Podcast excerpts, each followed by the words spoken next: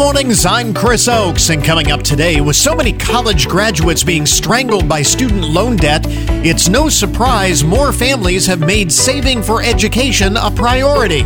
But a new study finds many could be doing so much more effectively than they currently are. We'll take a closer look. Also, this morning, are your kids following the rules of the road? We have details on the Findlay Police Department's annual bicycle rodeo. It's almost time to boogie on the block. It's the kickoff to the summer outdoor event season with the Marathon Center for the Performing Arts. And with another month in the books, Google Trends experts look back on the people, places, and things that most captured our attention in the month of May. This is the Good Mornings Podcast Edition for Thursday, June 1st, 2023. Among the first things you need to know this morning, the most interesting and buzzworthy stories of the day, new study. The folks at WalletHub, and I love their studies because they uh, they really go in depth uh, in putting together uh, these studies, these surveys, these lists. And you know how I love lists anyway, you know, because I, the thing I love about lists, you know, when you rank whatever, you know, all these kinds of lists. They give our crazy life some semblance of order, some semblance of order in the chaos, you know? So the folks at WalletHub are out with a, a uh, new study, and um, the best and worst cities to raise a family. Uh, they use criteria such as family fun opportunities, uh, things that families can do together, uh, the number of uh, of things in a city that uh, families can do together health and safety, affordability, and socioeconomics. And then there are uh, plenty of uh, metrics under those broad categories that they take into account. The list was composed of the 182 most populated cities in the country. And the worst place, number 182 on their list of 182 places to raise a family, Cleveland. it's absolutely the worst city to raise a family. Um, Cleveland's last place was due to separation and divorce rates, number of broken families, the percentage of families living in poverty, violent crime rate per capita, and median family salary. So Cleveland number 182 on the list. And in case you're wondering, number 1 the opposite end of the spectrum, Fremont, California, the best city to raise a family. So uh, get out of Cleveland, head to Fremont, California, according to uh, WalletHub. So I want to make sure you're aware of that, just in just in case you were uh, thinking of moving to Cleveland, or you trying to decide between uh, Cleveland and Fremont, California. There's definitely uh, uh, one is better than the other. That's uh, that's for sure. Uh, let's see what else is going on in the uh, world. Boy, this um, created a huge buzz yesterday. This is all over my social media feed, whether it was Facebook, Twitter. Um, I logged on, and uh, this is seemed to be all anyone was talking about because it was you know the algorithms put this right at the top of my news feed. Your mileage may vary, of course, but apparently the LA Dodgers today, June 1st, the beginning of Pride Month, right? So, however you feel about that, it's uh, the beginning of Pride Month. And the uh, Los Angeles Dodgers created a bit of a stir, to say the least, by uh, hosting, uh, let's see here, uh, they uh, announced a plan to host the Sisters of Perpetual Indulgence for their Pride Night event on June 16th. They announced they were going to host the Sisters of Perpetual Indulgence. Now, this is a charitable nonprofit whose members often appear in outrageous drag costumes and they parody the Catholic Church. And uh, some uh, rather large contingent of Catholics in the LA area uh, are very much opposed to the Dodgers hosting this uh, organization. Well, now uh, the Dodgers and pitcher Clayton Kershaw have announced that the team will celebrate Christian Faith and Family Day at Dodger Stadium on July 30th. Uh, that event has been held in previous seasons, but according to the LA Times, the date of the Christian Faith and Family Day uh, was moved up at Mr. Kershaw's urging in response to the whole flap over Pride Night. Uh, Clayton Kershaw told the Times he simply doesn't approve of anyone making fun of other people's religions. So he urged the team to uh, to move that up, and they they have. So I thought that was uh, kind of interesting. You know, the other thing that June brings is the beginning of wedding season. Now, historically, June the month of weddings, right? In generations past, everyone to get uh, married in June. There's to have a June wedding was sort of the thing.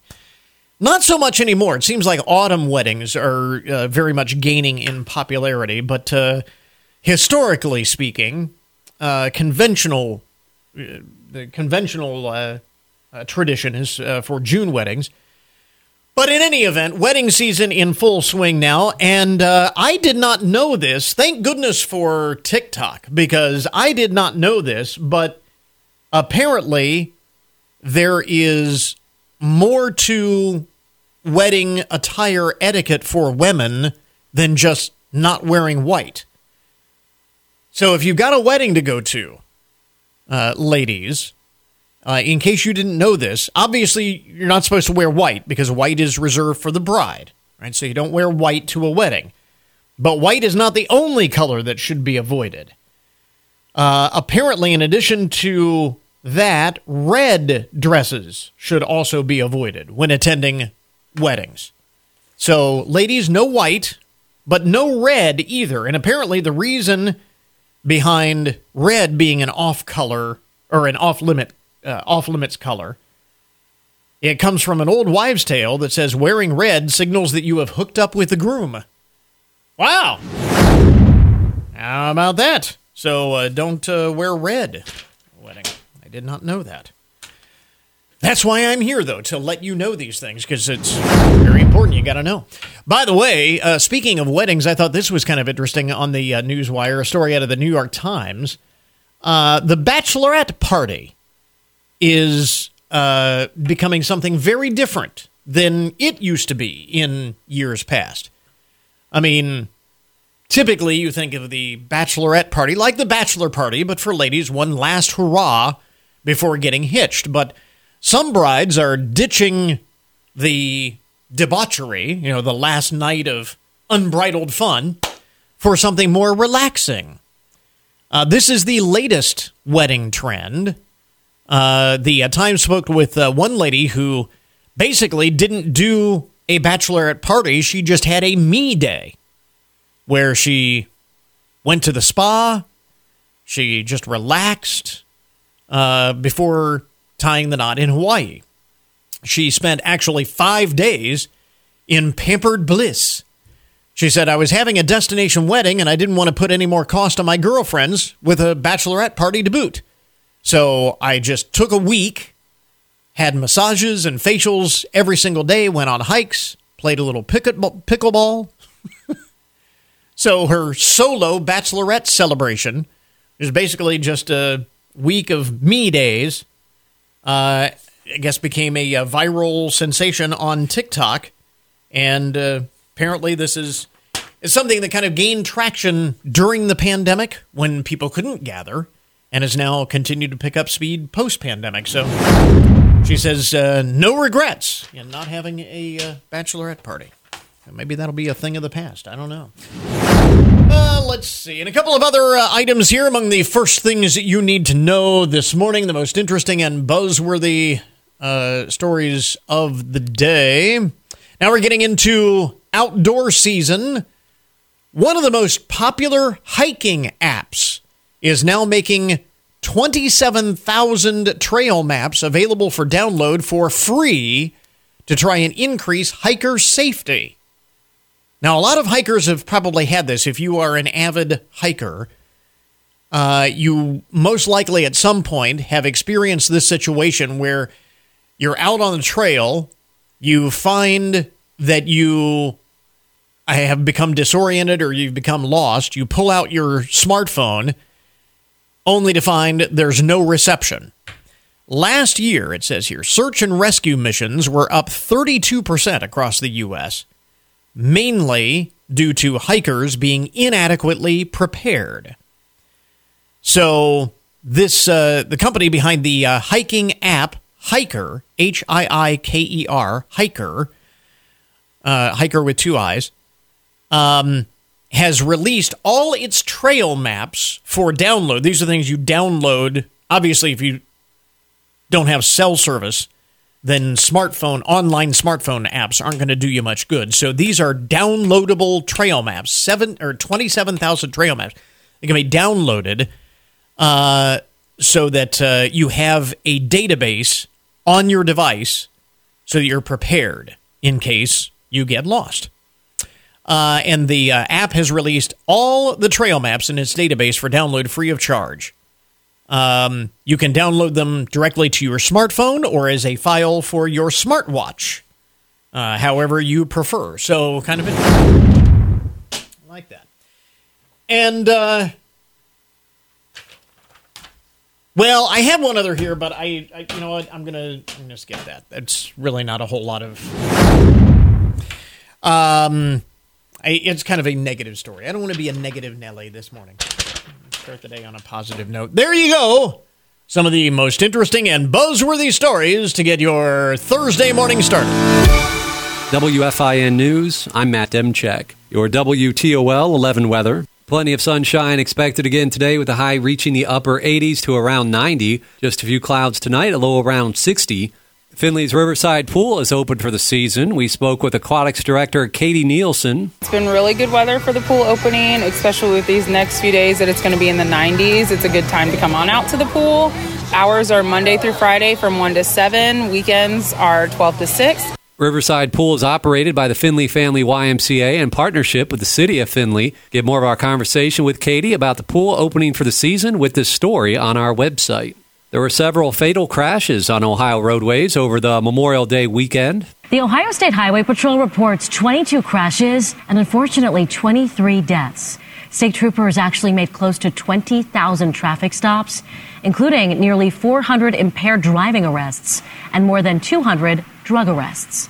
I'm Laura Queso. The Findlay Police Department's eighth annual bicycle rodeo is coming up this weekend. Police Officer Brian White says the event is for kids 4 to 12 years of age. This year's event will host a series of different bike courses and educational activities. We'll also be giving away free bicycle helmets, bicycle licenses. There'll be a bicycle helmet and bike decorating station, as well as safety lessons, bicycle inspections, agility, and road courses. The bicycle rodeo will be held Saturday morning from 9 to 11 in the parking lot of the Marathon Center for the Performing Arts. Get more of our conversation with Officer White about the event with this story on our website.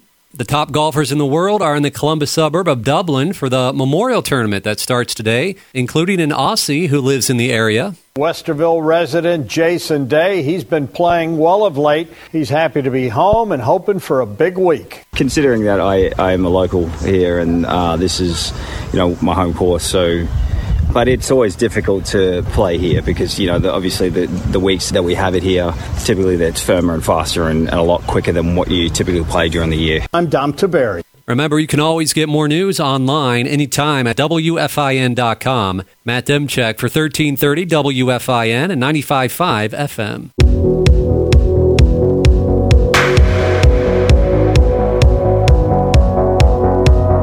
Of course, it's graduation season, and if your kids are maybe not to that age yet, you might think, well, hey, this doesn't apply to me. But oh, yes, it does.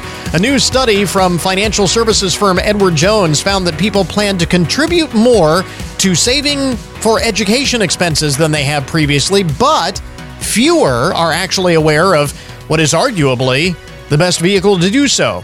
Uh, Steve Rushoff is principal of Edward Jones. So, Steve, it's interesting the fact that Americans are prioritizing saving for college in this economy.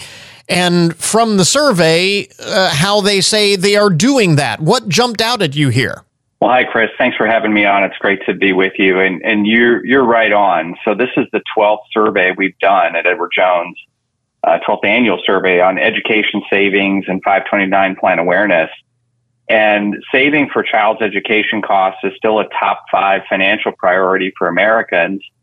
However, two out of three Americans can't cor- correctly identify a 529 plan as a vehicle for education savings.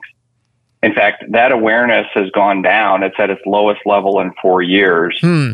And that's really a shame, Chris. Folks are leaving money on the table because they're missing out on helpful benefits of these plans like tax savings and flexibility that can make every dollar saved go farther. So uh, clearly, from the survey, many people are unfamiliar with all of this. So, what would you say? How do you explain to individuals the the basics about the features of 529 education plans? A 529 plan is a savings plan. It's a savings vehicle, and, and I think a lot of people are familiar with these for retirement. Uh, 401k plans, IRAs, Roth IRAs. Those are savings plans for retirement that have certain tax benefits. And a 529 plan is similar. It has certain tax benefits, but the proceeds of the plan are used specifically for education costs. Uh, so the way the plan works is uh, contributions, deposits go into the plan. They're invested. Those investment earnings are tax deferred and, and potentially free of federal income tax if used for certain qualifying education costs. Now, one of the interesting things in the uh, survey, many people uh, say they lack confidence in how much they are currently saving for education. Is the 529 plan automatically the answer? Well, I wouldn't say it's automatically the answer. I mean, I would say the best uh, piece of advice I could give to folks listening is to work with a financial professional, work with a financial advisor, uh, like one of the 19,000 plus that we have at Edward Jones across North America they can help educate. They can advise on trade offs such as saving for education versus saving for your own retirement. If a 529 plan is right for you, they can help set that up. Uh, so that's a great place to get started. And if folks want to learn more, they can go to edwardjones.com. Well, that actually was kind of what I was going to ask next. What is the best way for individuals to explore some of those different savings options? And what are some of the factors that they may want to keep in mind in deciding what to put where and, and how exactly to structure a, a an education savings plan? Yeah, Chris, if they get, you know, professional help, they'll have conversations like, you know, how many children are you saving for? Obviously, are they going to a community college or a four year education or 12 years of medical school? Uh, where kind of are you thinking about going to school, state college versus Ivy League?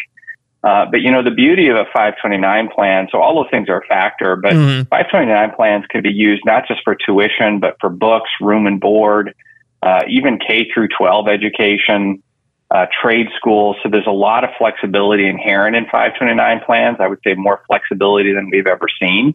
And so it really is a good solution for many savers. That is certainly a, a, good point because, again, especially if we're talking with people whose children are years and years away from having to make those decisions about their higher education there's no way of knowing whether we're going to be talking about a four year university or a community college or medical school or just a trade school, whatever it might happen to be. So having that flexibility is certainly one of the keys. That's right. And that could be a barrier for folks getting started or knowing how much to save in a 529 plan. Uh, but there's even better news. So last year, the Secure 2.0 Act passed, uh, which changed, which had a provision in it which allowed unused 529 plan assets to be rolled over to a Roth IRA uh, for that beneficiary. Mm. Now, there's certain conditions and limits applied, but up to 35,000 of unused 529 assets could be rolled over to a Roth IRA. So that's just one more barrier that's removed that I think will get uh, more folks interested in yeah. potentially leveraging a 529 plan for saving for education costs. And again, as we were alluding to earlier, the further your kids are from the point of thinking about college, the better the time it is for you to be thinking about paying for college. Absolutely right. You got to get that power of compound interest on your side. So it's never really too early to start if that's something that's the goal for you. So uh, as folks are hearing us talk uh, uh, about this, and as folks are hearing all of these stories about graduation, hopefully that will be a call to action for parents of kindergartners everywhere. Uh, where do we go and uh, get more information? I'm assuming you have a lot of resources that can help uh, folks, maybe not with the specifics necessarily, but at least with some basic information to get them started in thinking about this? Yeah, we have, you know, we have educational material. We've got a way to find it, connect with a financial advisor near you if that's something that you're interested in. So the best thing folks can do is go to edwardjones.com. That's edwardjones, one word.com to learn more. Steve Rushoff, again, the principal at Edward Jones. Steve, thanks very much for taking the time. We appreciate it. Thank you, Chris. Great to be with you.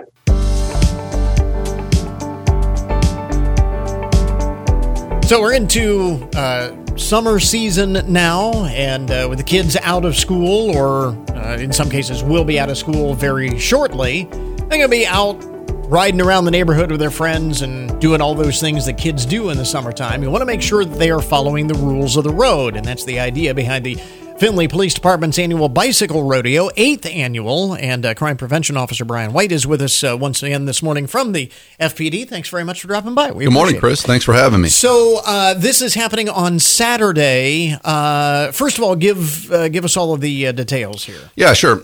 so our bicycle rodeo is not your traditional what you think of rodeo. We're not going to be out there with lassos and lassoing buckets or anything. Right. It is basically all about obstacle courses, learning how to maneuver the bicycle, mm-hmm. learning the rules of the road, like you mentioned, right? As well as making sure that kids are outfitted with all the necessary gear, like mm-hmm. helmets. Yeah. So we're gonna have a bunch of different stations going on, a bunch of different activities. Uh, kids will have a chance to kind of practice a lot of the stuff that they learn, as well as bicycle decorating stations. So if they want to spruce up their bike a little bit, very cool. Or even the helmets. Helmets can be a little bland sometimes, mm-hmm. so we have a decorating station for those to kind of uh, kind of give that personal touch to them. Yeah, uh, I, I think a key part of that uh, that that really should not uh, that we that we should underscore is the is the safety aspect. Obviously, with the with the uh, helmets, you're going to be giving uh, helmets to those who don't have them. Uh, Absolutely. Those. Uh, and also uh, the bicycle inspections, making sure that the brakes work and you know everything is. Absolutely, yeah. We have several different area organizations pairing up with us. Yeah. Hancock Public Health is issuing the helmets. Um, we have the City Mission, who they run their own bike program as well. They're mm-hmm. actually coming out to help us tune up the bicycles. Yeah. So making sure that they have air, all the basic stuff. Yeah. I mean, if it, it requires major maintenance, uh, we can't really take care of that there, but. Mm-hmm making sure that it's just ready to go for the course itself. Yeah, uh, because the last thing you want to do is to you know have a bike that breaks down. And it's like having a car break down on the side of the road. It can be just as uh, problematic for a kid. If absolutely, uh, when I go into the classrooms towards the end of school, we always cover bicycle safety as right. kind of a, one of our last topics. Yeah, and this is one of those events to kind of reinforce a lot of the stuff that they have learned. Mm-hmm. And that's one of the things we talk about is how frustrating it can be for your chain to keep hopping off your bicycle. right when you're out sure. for a ride. Yeah, absolutely. When we talk about the uh, rules of the road, I mean the the bottom line is that most, if not all, of the uh, rules of the road that apply to drivers also apply to bike uh, bike riders. Absolutely, absolutely. For instance, one of the things we talk about stop signs, and when you come up to a stop sign, well, you have to stop. Mm-hmm. Kids know that one. Then we get to the the stoplight. What do you do when you come up to the yellow light? Yeah. So uh, honestly, a lot of the kids say, "Hey, you stop," because you know it's going to turn red. Instead of speeding up, I tell them, "Good job on that one." Yeah. So yeah, a lot of the same rules riding on the right side of the road, mm-hmm. using your quote unquote turn signals, right hand signals. Yeah. So we are, teach that as well. Are those because uh, one of the things I was going to ask, what are the uh, are, are there when you bring up those rules of the mm-hmm. road, mm-hmm. are there ones that like jump out and, and kids are like, oh, gee, I didn't know that? Oh, sure, sure. There, there's a lot of those. For instance, mm-hmm. what side of the road to be on, mm-hmm. uh, lights. Because you uh, walk on the other side. Yeah, yep. ride with traffic. Absolutely. It gets a little bit confusing um, as well as lights. You must have lights on your bicycle at night if your bike's going to be in the roadway, a yeah. front light and a tail light. And uh, speaking of riding in the road, and I know we've had this conversation before. When you and I grew grew up, uh, the advice was don't ride in the street, ride on the sidewalk, and Absolutely. that's changed. Well, it has, but it hasn't. I still tell kids that the, the safest place to be is not in the roadway. Yeah. Right. I mean, if you can be up on the sidewalk, that's fine. Downtown is a little bit different because all the people. Right. You, you, can't. That's why we kind of have the bike lanes to help mm-hmm. out with that. Yeah. Uh, but if if you're a little kid, we, we really don't want you in the roadway because that's where the okay. danger is. Yeah. Um, but by law, a bicycle is permitted to be in the roadway. Yeah. Um, and I, again, going back to the safety aspect of it, the uh, helmets, handing out the uh, the helmets, making sure that the helmets are the right size and they're always worn. Absolutely. Yeah, when you look at statistics, 85% of uh, injuries uh, related to bicycle crashes can be prevented with use of a helmet.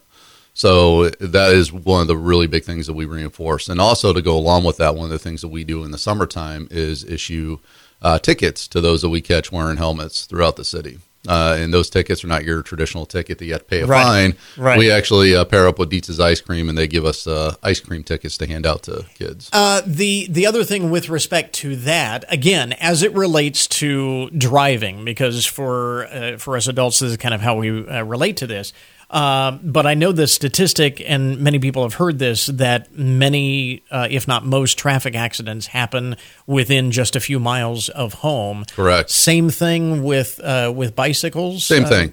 And uh, that's just because law of averages, you spend a lot of time closer to home, so that's where you're doing most of your riding, most Mm-hmm. Right. of your driving. So but just, that's one of those things that if you're uh, just out for a quick ride around the block, you may not think Not to put on your about helmet because oh, I'm not going very far. But statistically, you're actually probably at more risk. Yeah, absolutely, and that's why I would encourage parents wear your helmet as well. I know that uh, a lot of times we don't think about wearing helmets, messes Mm-hmm. Right. up our hair, those kinds of things. And but, it's the way we, grew up. Absolutely. When you and I were kids, it was not as big of a, a thing. No one really thought of helmets, Yeah. but more traffic on the roadways, bigger vehicles, faster speeds. Right. There's just a lot of kind of factors that go into it, and really wearing the helmet's kind of the best thing. So, uh, and then also as part of the uh, event, the bicycle rodeo on uh, Saturday, uh, bicycle licenses. Absolutely, that's something that we issue as well. So it used to be that uh, you're required to have a bicycle license. That's no longer the case. Uh, now those can be purchased through the city of Findlay for a dollar. It's more to cover materials, but at this event we issue bicycle licenses for free. Now someone might ask, why do I need a bicycle license? Well, it's more for returning your bike in the event it's stolen. As part of our bikes, books, and badges program, we kind of give away bicycles that we recover in the community after a long period of time. Most of these bicycles have been stolen and are abandoned and we just have no way of getting the bike back to the person because we have to know the serial number. Right. And most people don't really record the serial numbers. Sure. So with the license, that's one of the things that we do. Makes make model of the bicycle as well as the serial number, address, phone number, all that necessary stuff. That way, when we recover a bicycle, it's on there. We now have a way to get that bike back. So a lot of things going on. This is all part of the uh, bicycle rodeo that's happening this Saturday, and uh, cramming all of this into just a couple of hours. Yeah, yeah. So we're doing it uh, nine to eleven this Saturday because usually uh, no one likes staying out in the sun for a really long period of time. but we also have uh, entertainment. We have a light breakfast being served, coffee, um, donuts, fruit, that those kinds of things. Right. Um, our rain date is Saturday, June seventeenth. However, looking at the forecast. I think that uh, we're, we're in good shape. Yeah. Now it is going to be a little warm in the afternoon, but uh, starting off early in the morning, it should Yeah. be perfect weather. At least that's our hopes. And you do want folks to register if possible, right? Yeah, yeah. Registration is one of those things that takes up the most time when you show up the day of. You can pre-register by going to our website or our social media Facebook page.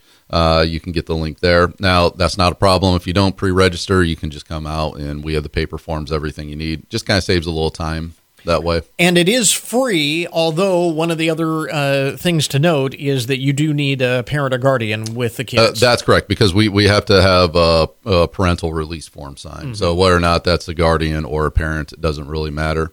Uh, we'll also have a few other odds and ends there, like uh, static emergency vehicle display. Kids can come check out the fire trucks, police cars. Everyone likes that. Uh, the Boy Scouts, I believe, are bringing out some activities to to kind of help out, as well as American Power Sports up on 99. They're bringing out a few items that kind of go along with the theme of uh, helmets and safety. Yeah, very cool. Uh, and again, this is all happening at the uh, Marathon Center for the Performing Arts. They're the uh, the parking lot right in the uh, heart of downtown. This coming Saturday uh, from nine to eleven, and this is geared for what ages? So it's geared at and geared right? Bicycle gears uh, from a yeah, yeah my dad jokes kids love them uh, ages four to twelve is kind of what we're looking at and we do have three different age groups within that that we're giving out awards for based on how well they do on the obstacle courses but four to twelve is what we're looking at. However uh, anyone that comes out uh, you're more than welcome to participate. We don't exclude anyone um, so yeah it, it should be a good time and uh, we're, we're a- looking to have everyone come out Yeah, going to be a terrific time making sure that the kids are staying safe as they're uh, out on their summer adventures. Uh, because what a great time! Um, you know, great time to be a kid, but you definitely want to make sure that uh, everybody is safe. We're going to link up on our webpage for uh, more information. Again, Brian White with the uh, Findlay Police Department uh, with us this morning. Brian, thanks very much for dropping by. We appreciate it. Thanks again, Chris.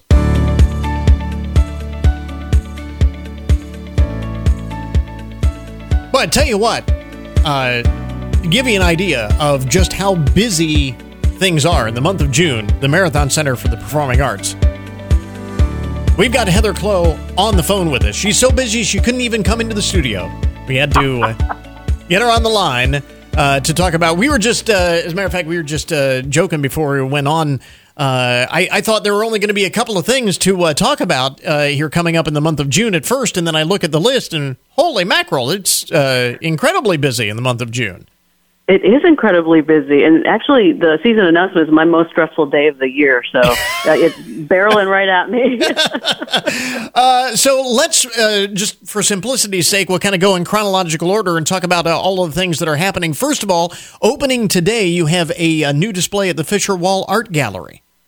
Yeah, we have um, the Clayton Pons Quarry series. So he is an internationally known, celebrated artist um, who is connected to National Lime and Stone. He's cousins um, with the Palmers. Okay. And during the uh, pandemic, part of his, um, while he was home, he created this whole series of incredibly vibrant pictures um, dedicated to the workers of the, the quarries, the National Lime and Stone. Hmm. Um, and it's perfect because it's the 120th anniversary of that company as well. Very cool. Um, so it's it's you have to come in to see it. They're so bright and amazing.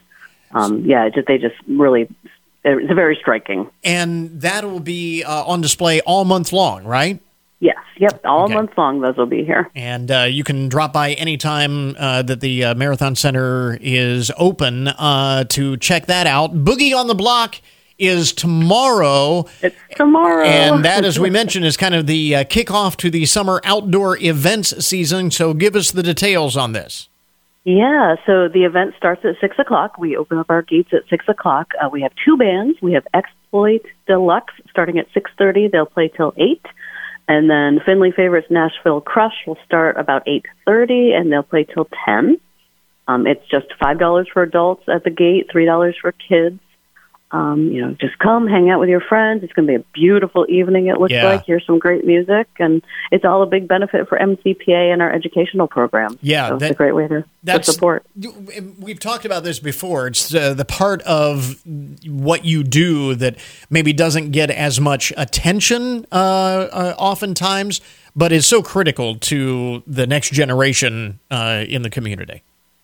It is. We have like a whole host of educational programs. I mean, probably the most uh, visible is the youth theater, the two big musicals we do mm-hmm. with children every year. Uh, but we have workshops and summer camps and adult programming, um, and then we do all the free stuff in the park too, as well over the summer. Yeah, um, and that's all part of our outreach. So all those things are funded by things like Boogie and our big shows. Boogie on the Block is uh, tomorrow, and again uh, begins what at uh, six o'clock? Is that right? Six o'clock. Six yep. o'clock. And for the first time this year, you can use credit cards. We're not just taking cash, so that'll right. be handy. Okay. uh, so uh, check that out tomorrow. Again, as you mentioned, it is going to be uh, gorgeous weather. Uh, the next food truck event is coming up next week as well. Yeah. Yep. We do that the first Wednesday of every month.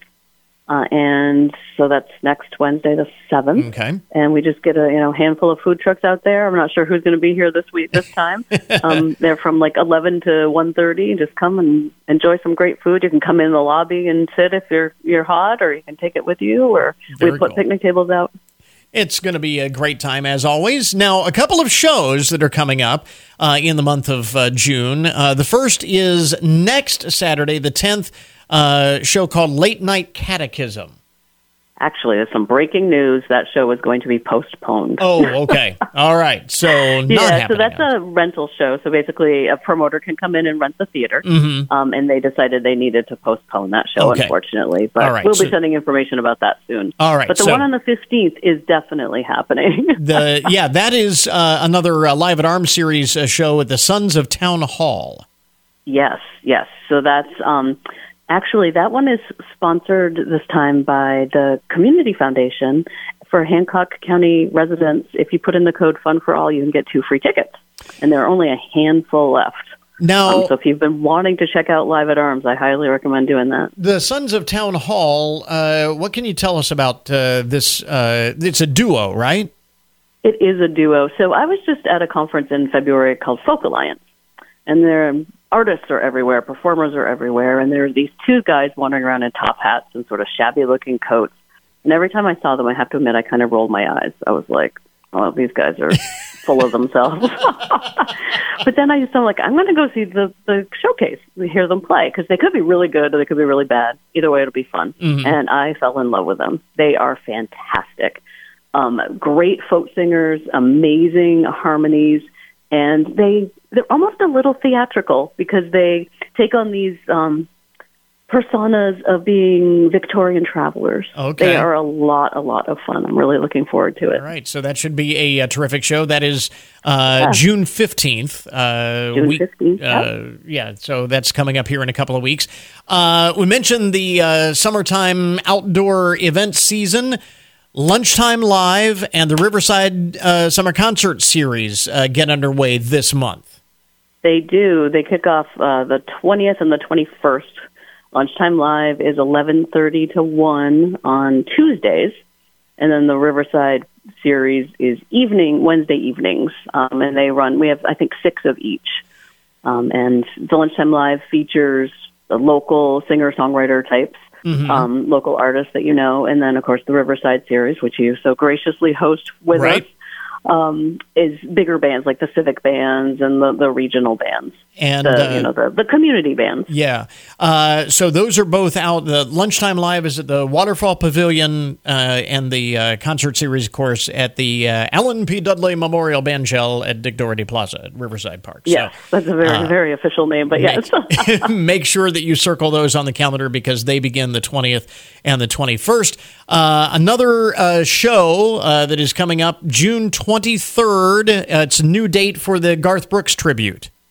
yeah. So that was another rental show, um, but it's a Garth Brooks tribute selling really well. People love Garth Brooks, And um, so definitely want to get your tickets soon to that one. Yeah, Come that one some, is, uh, uh, still available. places with us. And uh, that brings us to the one other event. And as you mentioned, it is the big one, uh, and that is the 2023 24 uh, annual meeting and season announcement. And that is here in just a couple of weeks on June 13th. Yes, June thirteenth. So we start at five fifteen. Um, we have the bar open and some hors d'oeuvres out and some uh, local live entertainment. But the actual fun starts at six fifteen in Arms Hall. Um, and the annual meeting is, you know, we honor some outgoing board members and, and things like that. But the the star of the show is the season announcement. Um, I hear there will be confetti this year, so Oh. might want to be prepared for that. Okay. All right. Very good. Now, of course, this is uh, very much kept under wraps until the uh, evening of the 13th. But is there any tease, any preview that you can give us uh, in terms of the uh, season announcement?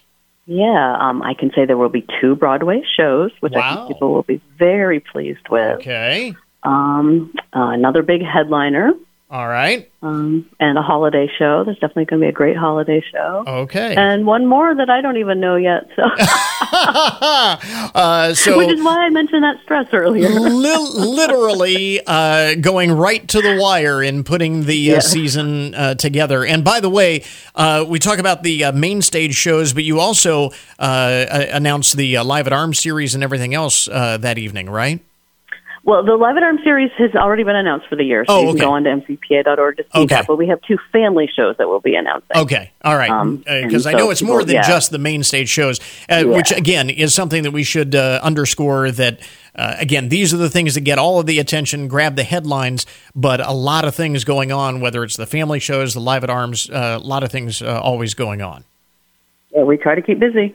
Uh, we've got a link up on our webpage for uh, all of the information on things happening in the month of June. It is a very, very busy month at the Marathon Center for the Performing Arts and you know around the community. Uh, obviously, with the uh, stuff going on at Riverside Park and everything. By the way. Uh, for the season announcement, uh, before I forget, do folks need reservations or to get tickets or anything for that?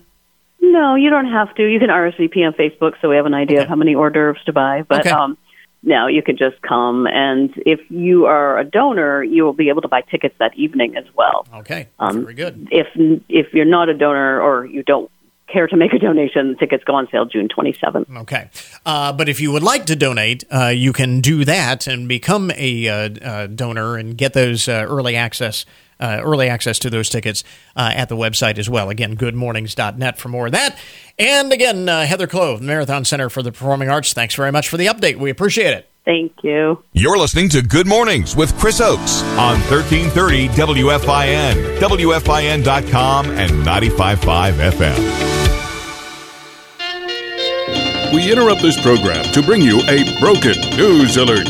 Now, typically, uh, international espionage would not necessarily be a topic that you would think would be ripe for uh, the broken news. It wouldn't normally fall under this particular category, but sometimes. Uh, even that. I mean, this uh, is a story that seems like it came right out of an episode of Get Smart or something. Uh, this is a story in USA Today. A vehicle full of Chinese citizens suspected of being spies blew past a security checkpoint at a U.S. military installation in Fairbanks, Alaska. uh, they were the MPs eventually caught up with them, detained the group, discovered a drone in their vehicle. The occupants, the vehicle had a had a perfect made up excuse, or you know, they uh, claimed that they were innocent tourists who had simply gotten lost. Sure, outside of a military installation in Fairbanks, Alaska. uh, just we just got lost. We're just tourists. We got lost. Uh, apparently, they there have been uh, several similar attempts by Chinese spies to gain access to some of the uh, many sensitive U.S. military facilities in Alaska. We're just tourists. We just got lost. Sure, you did. Mm. Just because they're spies doesn't mean that they're uh, really all that much smarter than anybody else. Um, this is, uh, let's see here. Oh, speaking of tourists, uh, this in Hawaii. Uh, from Alaska, we go to Hawaii, some of the outlying uh, areas of the country. Apparently, a tourist drove her car into the water at the Honokohau small boat harbor on the Big Island of Hawaii, uh, exactly a month after an identical incident at the same harbor in Hawaii. This is twice, uh, two times just a, a, month apart. Two fishermen were uh, nearby to assist the motorist and film the vehicle sinking. Um, Drew Solom- uh, Salmonson and his son Mason captured the moment on video and shared it on Instagram. Uh, in the video, the car slowly sinks into the harbor as the high beams light up the water. twice, uh, what is it about tourists in Hawaii? Do you not see the big body of water? it's an island. If you keep going for too long, you're going to drive off the side. People really need to uh, to learn that. Uh, let's see here. Elsewhere in the uh, broken news, this is our uh, dumb criminal of the day. Uh, no, not the Chinese spies that claim they were tourists who got lost. This is even better. And it uh, there's a blast from the past component to this. A man in South Carolina, 25 year old David Joseph D'Alessandro, has been taken into custody after taking retro gaming to a whole new level. He allegedly robbed a store with, the gun shaped controller from the iconic 1980s Nintendo game Duck Hunt. I remember Duck Hunt, right? You had the, the little gun controller that you shot the ducks on the screen. well, that's what he tried to use to, to to hold up uh, the uh, Quick Stop convenience store uh, there in uh, in York County, South Carolina. Uh, let's see here. Uh, Mr. D'Alessandro, with an apparent affinity for unconventional accessories to pull off his robbery, found himself in hot water after the incident at the quick stop, sporting a mask, a wig, a hoodie, and wielding a spray painted Nintendo game pistol. He marched into the store uh, like a misguided video game villain. According to the uh, local sheriff's office, Mr. D'Alessandro flaunted the fake gun to the clerk, demanded the contents of the cash register, and uh, actually managed to make off with $300 before making his escape. Authorities swiftly located Mr. D'Alessandro in a Dollar General parking lot down the street, still in possession of his weapon, the duck hunt pistol. He was arrested and booked into the York County Detention Center. So he's now safely behind bars. um, some real life gunplay in the uh, state of Texas. In San Antonio, police say a man is in the hospital uh, after he was shot while meeting up with a woman he met online. Uh, the man was with the woman in the parking lot of a uh, local establishment on Wednesday morning when he was ambushed by three suspects and shot twice. Following the shooting, suspects reportedly stole the victim's vehicle. That seems like I just I saw that story, and it seems to me like a uh, a very elaborate way to go just to steal a vehicle, doesn't it? I mean, have to uh, create a uh, fake profile, arrange for the meeting, this uh, meetup between uh, two individuals, then you carjack it. It just seems like a long way to go just to carjack someone. Anyway, very elaborate. Uh, let's see. Uh, a couple of other items in the broken news here this morning. In a surprising twist, hundreds of thousands of license plates in the state of Maryland have unwittingly become high stakes gamblers. According to local news reports, the Maryland Motor Vehicle Administration recently discovered that the website address printed on the state's War of 1812 commemorative license plates now actually leads to a gambling site nestled in the Philippines. The uh, license plates, designed by the War of 1812 Bicentennial Commission, were once a patriotic symbol bearing the website starspangled200.org. It was supposed to be a uh, you know commemoration of the 200th anniversary of the uh, War of 1812. Uh, originally, the address uh, belonged to the nonprofit associated with the commission dedicated to funding bicentennial projects and events. But like with many websites, uh, they occasionally change hands, and now that same website uh, address leads unsuspecting visitors to a virtual gambling uh, website. An estimated 798,000 active Maryland license plates proudly display this website address, sends people to the gambling website. Uh, motor vehicle officials are scratching their heads and uh, they say they have nothing to do with this unexpected detour into online gambling. Uh, their uh, IT department is hard at work exploring options to bring these wayward license plates back to their patriotic roots. That's embarrassing. I don't know. Where do I get me one of those license plates? I don't know. That's gonna. At least it's just an online gambling website. I mean, that's uh, that's bad enough, but it could be far, far worse if you think about it. think of all of the things that that website could be. And finally, in the broken news this morning, uh, three teenagers have been arrested and charged after taking a beloved mother swan from a New York village pond and barbecuing her on Memorial Day weekend. uh, the bird, nicknamed Faye, and her four babies were last seen at the um, Manlius Swan Pond on Saturday. Um, with local police revealing that uh, Faye's grim fate uh, was discovered on uh, Tuesday. Iman Hassan, age 18 of Syracuse, was arrested in connection with Faye's kidnapping and demise, according to the uh, local police sergeant. while a 16 year old and a 17 year old were also detained in the case. Uh, the uh, police sergeant, Ken Hatter, uh, told local news reporters that one of the teens' families had eaten the swan, barbecued the swan.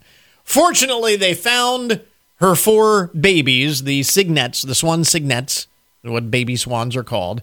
Uh, they were found in good health and they are being cared for at an animal sanctuary. But uh, Mr. Hassan and the other teens have been charged with felony counts of grand larceny and mischief, as well as misdemeanor counts of conspiracy and criminal trespass. they barbecued and ate the swan, the community swan. That's terrible. there you go. That is uh, today's broken news report, an update on the odd and unusual side of the news. We now return you to your regularly scheduled programming. When you're behind the wheel, it's okay to rock out to your music, but it's not okay to interact with your phone screen and electronic devices while driving. In most cases, anything more than a single touch or swipe is against the law. That means no texting, no typing, no scrolling, no shopping, no browsing. If an officer sees a violation, they can pull you over. So remember, Ohio, phones down. It's the law. Time now for your daily download the numbers behind the news and the statistics that shape our lives. And an interesting statistic here according to a new survey, over three quarters of adult Americans still sleep with a stuffed animal or a security blanket.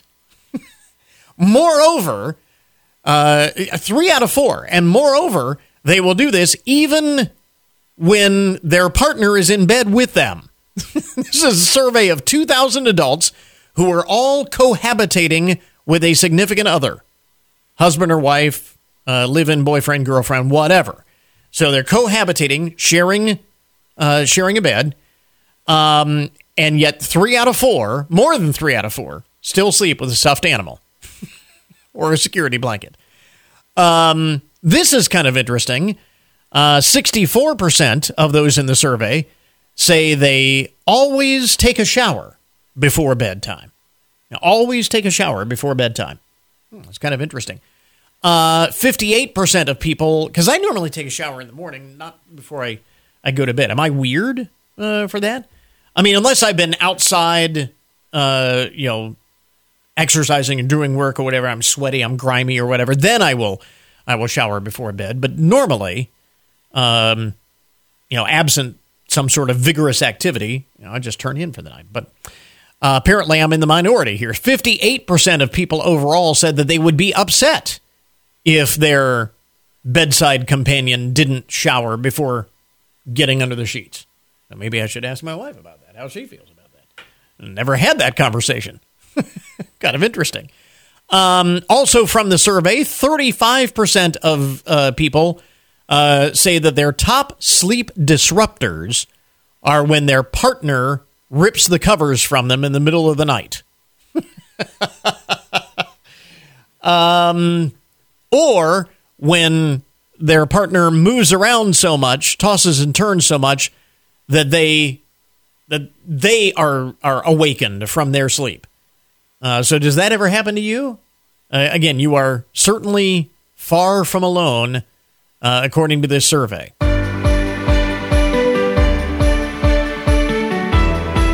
First of June, and that means with another month in the books, it is time to check in with the trends experts at Google for a look back at the people, places, and things that most captured our attention over the course of the previous month.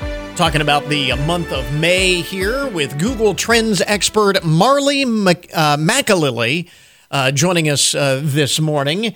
And uh, Marley was a uh, crazy month of stuff that uh, I don't. I mean, like for example, uh, the the one of the first things uh, on your list in terms of uh, pop culture, one of the things that was at the top of your list for the things people were searching was the Met Gala, which happened so long ago now that I almost forgot about it. Yes, it's funny. With, with the month of May was really jam packed. There's so many searches in each of the categories that feel like, wow, this is feels like a lifetime ago. Yeah. Um, but yeah, the Met Gala was one of those. It, it's always a really great annual event that people are excited about, seeing some of their favorite celebrities, donning some cool, different, interesting looks. So it was great to see a lot of the search interest when it came to you know what people were wearing and whatnot. Right. Uh, I, I thought it was interesting that the the top trending question with respect to that was just what is the Met Gala? Yes, we actually saw a lot of that this month when it came to different topics. So people are wondering what is the Met Gala, and for those who don't know, it's an annual event that's meant to raise money for the Metropolitan Museum of Art's Museum or Costume Institute, which is in New York City, and lots of different celebrities come out and don very interesting I or costumes Yeah. and outfits um, for different themes each year. Well, and if anyone wondered why is it that the celebrities show up in these outrageous outfits, uh, all you have to do is look at who people were searching for, and it was the people in the most outrageous outfits. So, I mean, that's why they do it to get that kind of attention. Yes, absolutely. And this year, I think it was a pretty interesting theme. Some people said that they thought it was a bit more accessible than usual. Um, but I thought there was some pretty interesting takes. Like, I definitely do think that, like, you know, the Karl Lagerfeld black, white, and pearls is kind of easy to imagine or relate to. But I thought, you know, the, in, the creative takes in um, trying to represent his cat or dress up like his cat, I think Yeah. was really funny. So we saw a lot of search interest around Doja Cat, who dressed as his cat, and then also Jared Leto, who was actually like a fluffy furry in a fluffy furry cat costume for the event. Uh, now, on the culture category, um, again, this I think was kind of interesting. Obviously, we had Cinco de Mayo at the beginning of the month, and um, Asian American Pacific Islander AA, AI, AAPI Heritage Month, uh, both in the month of May. Here is a perfect example of the the power of the internet. I think because you know before we all had access to the internet, a lot of people thought Cinco de Mayo was the Mexican Independence Day, which it's not. And I would guess that there were probably more than a few people who didn't even know that Asian Americans and Pacific Islanders had a month dedicated to their history. Yeah, it is great. A lot of people were learning more about cultures in the Americas and also outside, which was great to see. So when it came to Cinco de Mayo, I think I would say for myself, I even didn't realize that it wasn't Yeah. to celebrate, you know, Mexican independence. And something that I also found was interesting is it's actually most popularly celebrated in the United In States. the United States, which yeah. is pretty cool. The the other uh, thing under the culture category was the coronation of uh, King Charles, and I thought one of the and obviously you've got the uh, normal questions: when is it? What is it? How do we watch it? And and so on. But actually, it says coronation chicken was the top trending topic related to recipes. Yes, it was a funny one. Every year, I, I or every month, even I feel like food and recipes always throws us a curveball. So it was interesting to see that. Like what people were talking about most, apparently, when it came to the coronation, was that coronation chicken. and I'll coronation have to look that up myself because I'm sure it must be pretty tasty if everyone was Speaking, searching it. speaking of food, of course, we just got through a Memorial Day weekend. What were the most searched Memorial Day like related foods on your list? Yeah, so we saw a lot of like traditional barbecue foods when it came to like barbecue baked chicken or pasta salad, potato salad, barbecue baked beans. In Ohio, people were searching for pulled pork the most, which is one of my personal favorites. So, yeah, it was great to see all the excitement around food this Memorial Day. I thought it was interesting. The it, it says the top searched Memorial Day barbecue food of all time is barbecue chicken, but the only state where that was the top search this year was California. It seems like I guess the rest of the country has this figured out. California is still trying to get it right. It was funny. I think it might have been just California and Hawaii, if I remember correctly. But yeah, it was uh, for some reason everyone else was like on a different way. we got thinking, this. We got this. Yeah. we got this. Exactly. And then uh, we get into uh, science, which I thought was really weird that dreams seem to be the thing that everybody was searching for in the field of science. Why? I don't know exactly why dreams were so popular over the past month, but there was an interesting search trends when it came to people trying to understand what does it mean to dream about blank. You know, people were trying to find the hidden meaning behind dreams or ways to different different ways to interpret their dreams. So we saw a lot of people dreaming about, you know, what it means to dream about someone, what it means to dream Hmm. about snakes what it means to dream about your teeth falling out and so on so there's some really interesting um, search search inquiries that we're seeing related to dreams and people trying to you know interpret what that exactly means I'm trying to think if there was something that may have triggered that, and I it's just one of those random things, I guess. Uh, and then in, and then in terms of uh, odds and ends. Tipping culture. And there have been a number of stories in the news about this pushback against tipping culture that we have gotten into since the pandemic. Yes, it's been really interesting. Over the past month, we saw should I tip searches at an all time high. People are really wondering, you know, different, you know, categories of when to tip, when is an appropriate situation.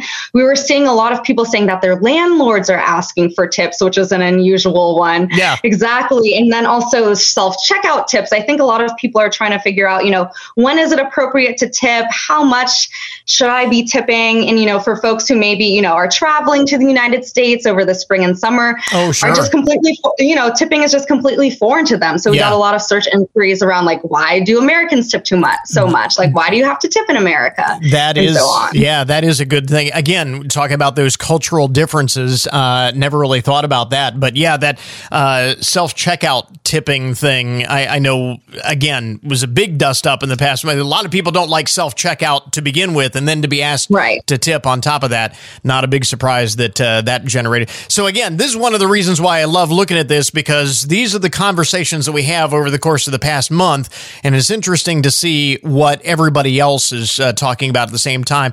Uh, you've got the monthly breakdown. Um, you can sort this information uh, any way you really want it, uh, all on the website, right? Yes, absolutely. If you're looking to find out some trends in your own area, you can always go to google.com slash trends and see what's trending in your state or in your city. We will link that up on our webpage, folks, and check that out. It really is fascinating stuff. Uh, Google Trends expert Marley McAlilly with us this morning with the people, places, and things that most captured our attention in the month of May. Marley, thanks very much. Appreciate it. Thanks so much for having me. And that will finish up our podcast for today. I want to thank all of our guests for joining us on the program this morning. And remember, you can get more information about all of the topics that we talk about each and every day on the show at our webpage. Check us out online at goodmornings.net. Coming up tomorrow on the program, the federal government now a step closer to avoiding a potentially catastrophic debt default. But there's still plenty of grumbling about the debt limit compromise. Representative Bob Latta, who voted for the bill, joins us to share his thoughts on the deal. Until tomorrow morning, that is Good Mornings for this morning. Now that you've had a good morning, go on out and make it a good day. Catch you back here tomorrow.